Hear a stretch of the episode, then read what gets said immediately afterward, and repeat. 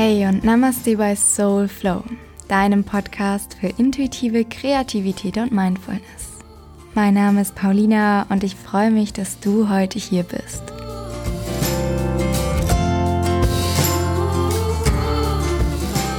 In der heutigen Solo-Episode möchte ich über ein Thema sprechen, das in aller Munde und omnipräsent ist, aber zugleich als kunsttherapeutische Praxis total unterschätzt wird, und zwar Mandalas.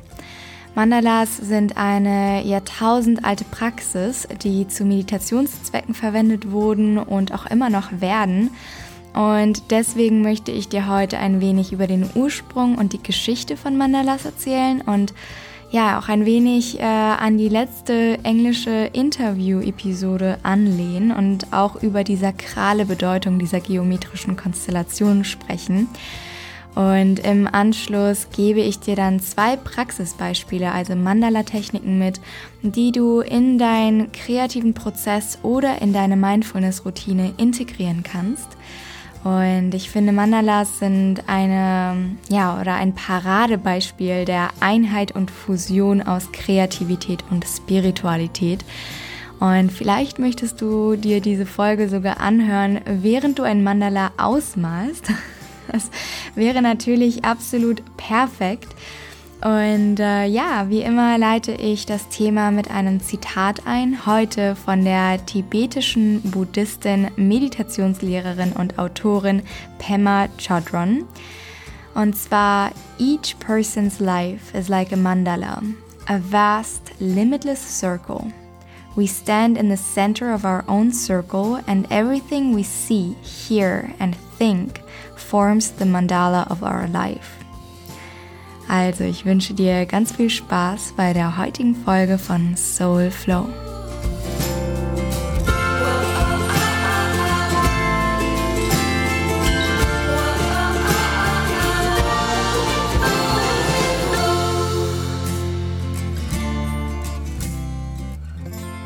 Ja, meine Lieben, bevor ich auf die praktischen Beispiele von Mandalas zu sprechen komme, ist es mir wichtig, im ersten Teil dieser Episode ein wenig über den Background von Mandalas zu sprechen, weil dieses Hintergrundwissen, finde ich, das Thema noch ganz ja, holistischer und verständlicher macht, beziehungsweise der Arbeit mit Mandalas einfach noch ein bisschen mehr Tiefgang verleiht. Denn ich persönlich habe Mandalas zum Beispiel ganz lange Zeit gar keine Beachtung geschenkt, einfach weil ich den Zweck nicht verstanden habe und sie überall in wahlloser Verwendung auf T-Shirts und Prints gesehen habe, ohne dabei über die meditativen Wirkungen und den historischen Gebrauch Bescheid zu wissen.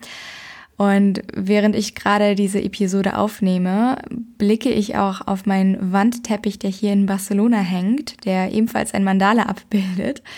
Und ähm, ja, deswegen möchte ich erst einmal erklären, was der Begriff Mandala überhaupt bedeutet. Denn das Wort hat seinen Ursprung in der altindischen Sprache Sanskrit und bedeutet so viel wie Kreis. Das klingt erstmal sehr banal, aber äh, es ist tatsächlich sinnträchtiger, als man denkt. Denn die Kreisform symbolisiert Harmonie das Ganze, die Einheit und die Seele des universellen Lebens sozusagen. Und die Kreisform unterstützt dabei die Konzentration auf das Wesentliche und auch die Ordnung des Geistes. Und das Zentrum eines Mandalas, also der Mittelpunkt, dient dabei als Sammelpunkt der Energien. Und daher liegt die Form des Kreises auch eben fast jedem Mandala zugrunde, bei dem die Linien und Muster innerhalb des Mandalas alle zur Mitte, also zu dem Zentrum des Mandalas führen, um welches herum sich dann alles harmonisch und symmetrisch anordnet. Es gibt aber auch ganz andere Mandalas, die zum Beispiel äh, ja, andere sakrale geometrische Formen inkludieren, wie Dreiecke, Quadrate oder sogar symmetrische Sternenkonstellationen oder Sternformen. Und auch da hat jede Form ihre eigene Bedeutung. Das Dreieck zum Beispiel verbindet positive, negative und neutrale Energien, also wie die Holy Trinity, also die, das Dreieck äh, zwischen positiv, negativ und neutral und symbolisiert den ewigen Gleichfluss und die Abhängigkeit dieser drei Energien voneinander. Das Quadrat dagegen äh, stellt den Palast des Geistes als Wohnsitz der Götter dar und wird oftmals in den sogenannten Yantras verwendet. Ich weiß nicht, ob dir die Yantras bekannt sind. Das sind rituelle Diagramme, die im Hinduismus, aber auch im Tantrismus zur Meditation verwendet werden. Und die Sternform äh, ist zum Beispiel ein Abbild für Freiheit oder die Freiheit des Geistes und unserer Kreativität. Und was die Geschichte von dem Mandala als Symbol angeht, lässt sich tatsächlich nur munkeln. Und da kann ich eigentlich auch nur von meiner ausgiebigen Google-Recherche sprechen. Aber natürlich auch aufbauend auf dem Wissen aus meinen kunsttherapeutischen Coaching-Ausbildungen, wobei da ja der historische Background äh, nicht so sehr im Vordergrund stand. Aber ja, es existieren wirklich die unterschiedlichsten Versionen und Theorien über den Ursprung ähm, und die Entstehung von Mandalas. Fakt ist aber, Mandalas wurden seit jeher zu religiösen Zwecken benutzt und auch als Symbol bei Riten verwendet. Und mit dem Buddhismus fand das Mandala als Symbol und auch als Meditationsobjekt von Indien und auch aus Tibet ausgehend Verbreitung erstmal in Ostasien und dann schließlich der ganzen Welt. Und daher möchte ich dir gerne etwas mehr über die Verwendung und Bedeutung von Mandalas im tibetischen Buddhismus und im Hinduismus erzählen. Denn bei tibetisch-buddhistischen Mönchen zum Beispiel dient das Erstellen von Mandalas ähm, als Form der Meditation und symbolisiert dabei einen heiligen Segen für alle Lebewesen. Dabei wird das Mandala in wirklich detailliertester Feinstarbeit von innen nach außen in farbigen Sand konstruiert und damit ein komplexes Gebilde geschaffen, das ja, den spirituellen Palast des Geistes darstellen soll. Also wie ich auch eben schon erklärt habe, was meistens durch Vierecke ausgedrückt wird oder durch Quadrate und auch diese sind eben in diesen tibetischen Sandmandalas enthalten. Also falls du diese berühmt-berüchtigten Sandmandalas noch nicht kennen solltest, lege ich dir ans Herz, das mal zu googeln oder zu recherchieren, weil die Werke wirklich absolut magisch und wunderschön und hypnotisierend sind. Und die Fertigstellung dieser Mandalas dauert übrigens in der Regel ganze sieben Tage und dient allgemein dazu, Buddhas und Bodhisattvas, also übersetzt Erleuchtungswesen, erscheinen zu lassen, um den jeweiligen Mönch, der das Mandala erstellt, aber auch die ganze Welt für diese Erschaffung dieses Mandalas mit Liebe und Weisheit zu segnen. Und die Kreation des Mandalas soll letztendlich dem praktizierenden Mönch äh, der Erleuchtung näher bringen. Und nach diesen sieben Tagen mühevoller Arbeit darf das Mandala dann in seiner Vollendung von anderen Mönchen betrachtet und zur Meditation genutzt werden, bevor es dann, Achtung, in einer Zeremonie zerstört wird. Genau, also diese mühsame Arbeit wird dann zelebrierend zerstört und der Grund dafür ist das Thema der Vergänglichkeit, die damit symbolisiert werden soll und soll uns Menschen darin unterrichten, dass wir uns nicht an materielle Werte binden sollen. Genau, also das sind die Mandalas ähm, und ihre Bedeutung und der Ursprung im tibetischen Buddhismus. Und im Hinduismus hingegen stellen Mandalas kreisförmige Diagramme dar, welche das Universum allgemein abbilden sollen. Und diese symmetrische Kreiskonstellationen oder diese symmetrischen Kreise bilden dabei die Erfassung eines heiligen Mittelpunkts, der hier auch als Bindu bezeichnet wird, und den mythischen Berg in der Mitte des Universums repräsentieren soll. Und das Erreichen dieses Berges, also das Erreichen des Mittelpunkts auch innerhalb des Mandalas, symbolisiert die Erleuchtung durch die Meditation. Und im Hinduismus wird das ganze Universum übrigens durch sogenannte Energielinien unterteilt, die die Welt mit göttlicher Energie aufladen.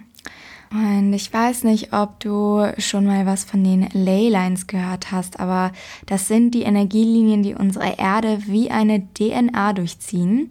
Und an den Schnittpunkten dieser Energielinien befinden sich die energetisch geladenen Chakren unserer Erde. Also wie unser menschlicher Körper ja ebenfalls sieben Chakren enthält, enthält die Erde zwölf davon. Und an diesen Schnittpunkten, also an den Chakren, befinden sich ja, hochenergetisch geladene Orte, an denen auch ganz viele Monumente und historische Ereignisse stattgefunden haben. Also das ist ein super spannendes Thema, wenn du dich da mal einlesen, äh, einlesen möchtest. Aber ja, so ähnlich stelle ich mir auf jeden Fall ähm, diese Energielinien vor, die im Hinduismus das Universum durchlaufen. Und im Mandala sind diese Energielinien durch Drei- und Vierecke vertreten, die an den jeweiligen Schnittpunkten eben große Energiemengen ansammeln. Und das erzähle ich, weil sogar hinduistische Tempel den Grundaufbau eines Mandalas haben und diese Bauweise eben viele Kraftpunkte der göttlichen Energie besitzt. Und dadurch wollen Gläubige die Kraft der Götter bewahren, um durch Meditation über einem Mandala und in diesem Gebäude, was in einem Mandala sozusagen erbaut wurde, spirituelles Wachstum zu erlangen. Und hinduistische Heilige meditieren übrigens so lange über einem Mandala, bis sie es im Gedächtnis komplett abgespeichert haben und es jederzeit abrufen können. Denn erst dann, so sagt man, verschmelzen sie mit dem Kosmos und beginnen ihre Reise zu diesem heiligen Berg in der Mitte des Universums, also zu diesem heiligen Mittelpunkt, auch dem Bindu des Mandalas. Ja, so viel als kleiner historisch-kultureller Ausflug hier im Podcast über Mandalas. Und ich hoffe, ich habe das alles ähm, wahrheitsgetreu für euch recherchiert. Ähm, und heute verwenden wir Mandalas natürlich in unserer westlichen Welt allgemein eher als Entspannungsmethode für Erwachsene, äh, wobei natürlich die sakrale Bedeutung dahinter ein wenig verloren gegangen ist oder in den Hintergrund geraten ist aber die Wirkung immer noch genauso kraftvoll ist. Denn die Symbolik von Mandalas zielt in jedem Fall immer direkt auf das Unterbewusstsein, weil durch die vorhin erklärten geometrischen Formen und auch bestimmte gezielt gewählte Farben bestimmte Bereiche in der Psyche und im Nervensystem stimuliert und angesprochen werden. Und daher können Mandalas eben sowohl im Prozess und in der Erstellung als kunsttherapeutische und meditative Technik verwendet werden, als auch in ihrer Fertigkeit oder in ihrer Vollendung als das Objekt der Meditation selbst dienen. Und damit komme ich eben zur Frage, wie du mit Mandalas arbeiten kannst, um sie in deine Meditationspraxis oder in deinen kreativen Prozess zu integrieren. Und da möchte ich dir heute zwei meditative Mandala-Techniken erklären, die ich selber super gerne ausführe und auch häufig in meinen Workshops integriere. Ähm, dabei ist die erste dieser Techniken als visuelles Journal gedacht, die du tatsächlich auf täglicher Basis ausführen kannst. Und die zweite Methode ist eine, die etwas mehr Zeit in Anspruch nimmt und ja auch ein eher tiefer gehender Prozess ist, den du als kreatives Ritual oder als kunsttherapeutische Malsession für dich selbst ausführen kannst, wenn du etwas tiefer in dein Unterbewusstsein eintauchen möchtest. Aber fangen wir mit der simpleren Methode an, die du innerhalb weniger Minuten realisieren kannst, um dein Gemüt täglich zu tracken, und zwar der Color Your Day Methode. Dabei kann diese Methode eben als visuelles Journal betrachtet werden und ist dabei wirklich super easy, weil du im Prinzip einfach jeden Tag ein Mandala ausmalst. Und das kannst du zum Beispiel in einem Mandala-Malbuch machen, sodass du die Mandalas selbst nicht erst zeichnen musst, um sie dann auszumalen, sondern kannst den einfachen, unkomplizierten und auch schnelleren Weg gehen, einfach ein Mandala-Buch dir äh, zulegen und dann jeden Tag eines dieser Mandalas ausmalen. Und das Besondere dabei ist, dass du dabei Farben verwendest, die dein Gemüt an diesem Tag verbildlichen und repräsentieren. Und jeder von uns hat ja andere Assoziationen mit Farben. Zum Beispiel könnte Grün für innere Ruhe stehen, Rot zum Beispiel für Wut, Rosa für verliebt, ähm, Gelb für energetisch, Orange für lebensfroh, Blau für melancholisch, schwarz für traurig und so weiter und so weiter. Da musst du einfach schauen, welche Farben mit dir resonieren und welche Farben für dich auch mit welchem Gefühl assoziiert werden. Und diese Farben legst du ganz zum Beginn fest, also bevor du mit dieser Methode täglich arbeitest, sodass du immer die gleichen Farben für die gleichen Gefühle verwendest, bis es ein ganz intuitiver Prozess wird. Und wichtig hierbei ist jedoch, dass du dabei darauf achtest, ähm, nur Gefühle zu wählen oder ja, die, die Gefühle zu wählen, die du tatsächlich in deinem Alltag spürst. das kann alles von Stress, Angst, Frustration, Überforderung, Leistungsdruck und Müdigkeit sein, bis hin zu Freude und Leichtigkeit, Entspannung, Liebe, Dankbarkeit, innere Ruhe. Genau, also ähm, das variiert ebenso von Person zu Person, je nachdem, was für Gefühle du tatsächlich regelmäßig spürst. Und dann, wenn du die Farben festgelegt hast, kannst du am Ende von jedem Tag dir ein paar Minuten Zeit am Abend nehmen und ein Mandala in deinem Buch ausmalen. Und dabei reflektierst du gleichzeitig über dein Gemüt, über den Tag hinweg und verwendest eben die Farben in entsprechenden Proportionen. Also zum Beispiel, wie viel Stress habe ich heute gespürt in Relation zur Entspannung. Und das gibt dir also die Möglichkeit, erstens deinen Tag Revue passieren zu lassen, ähm, dann aber auch dir die Zeit für dich zu nehmen, dich kreativ zu beschäftigen und deinen Gefühlen auch Beachtung und Daseinsberechtigung zu schenken. Und gleichzeitig erlaubt dir diese Color Your Day Methode nach nur wenigen Tagen oder Wochen einen visuellen Überblick über dein tägliches Gemüt zu bekommen. Also welche Gefühle sind bei dir besonders präsent und warum? Und ich glaube, ähm, ich habe das schon mal in der Paint Corona Away Episode gesagt, dass der simple Akt des Ausmalens bereits super meditativ ist, weil diese repetitive Bewegung unserer Hand während des Ausmalens unser Nervensystem bereits beruhigt. Und damit ist diese Methode eben eine wundervolle Art, kreative Achtsamkeit in deinen Alltag zu integrieren und ja, nach dem Ausmalen kannst du das Mandala dann sogar auch als Objekt deiner Meditation am Abend oder am nächsten Morgen nutzen. Und wie du das machst, ähm, ich persönlich platziere einfach das Mandala immer auf Augenhöhe und defokussiere meinen Blick, indem ich mich eben auf den Mittelpunkt, auf das Bindu oder den Bindu konzentriere. Und ähm, ja, und dadurch eben in diesen Zen-Modus, in einen meditativen Zustand mich versetze. Und tatsächlich weisen auch klinische Studien nach, dass Mandalas einen positiven Effekt auf unserem Immunsystem haben, auf unseren niedrigen Blutdruck und äh, Depressionen sogar und zudem unsere Schlafqualität verbessern und Stress und Ängste reduzieren können. Also ich würde sagen, ein Versuch ist es definitiv wert.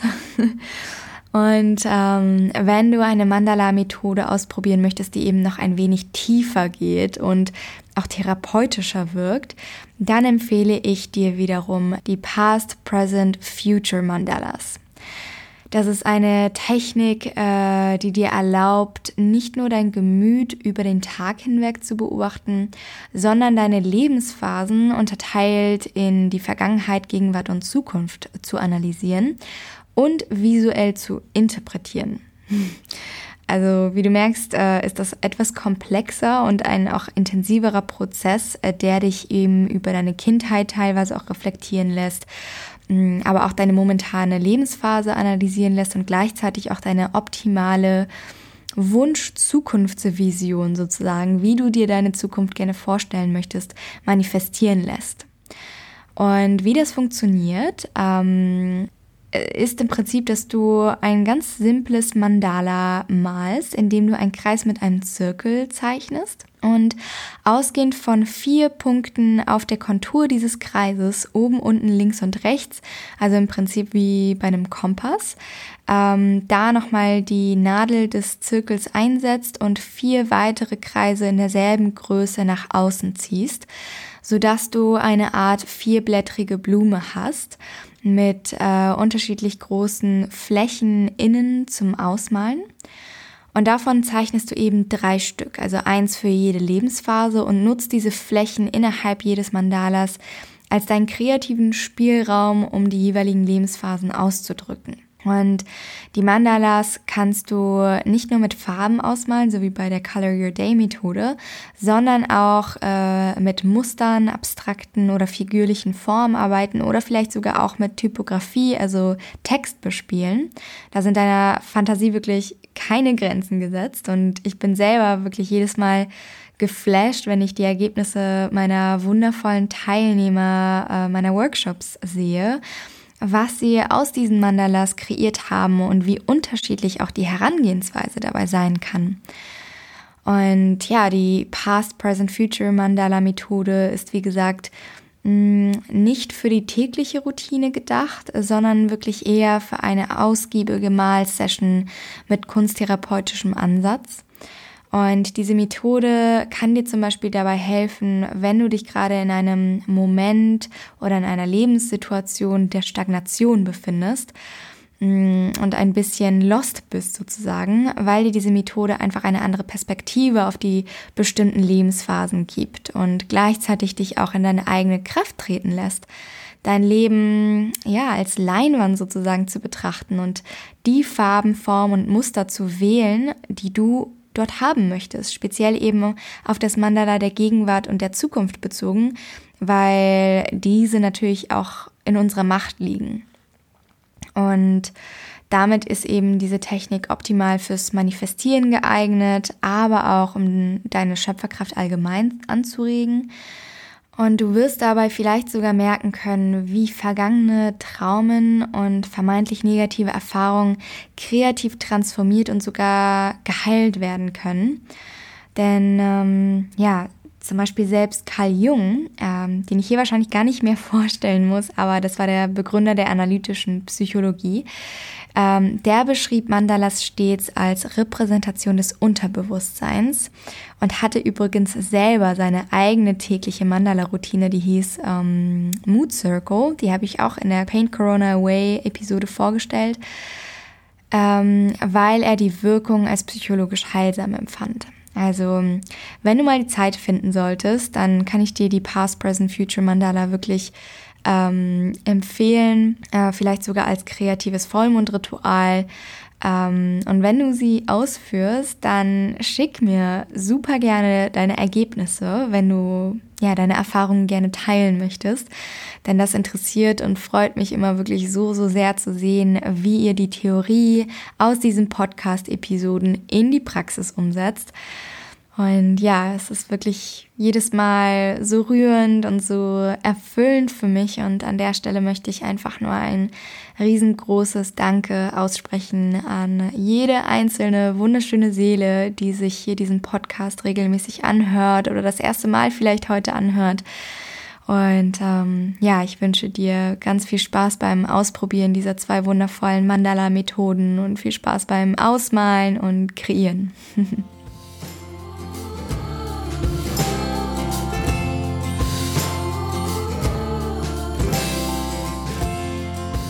Ich hoffe, dir hat diese kleine Einführung in das Thema Mandalas gefallen und dass du dich nun inspiriert fühlst, auch mit Mandalas täglich oder regelmäßig zu arbeiten, sowohl als kreative Praxis als auch in deiner Meditationspraxis.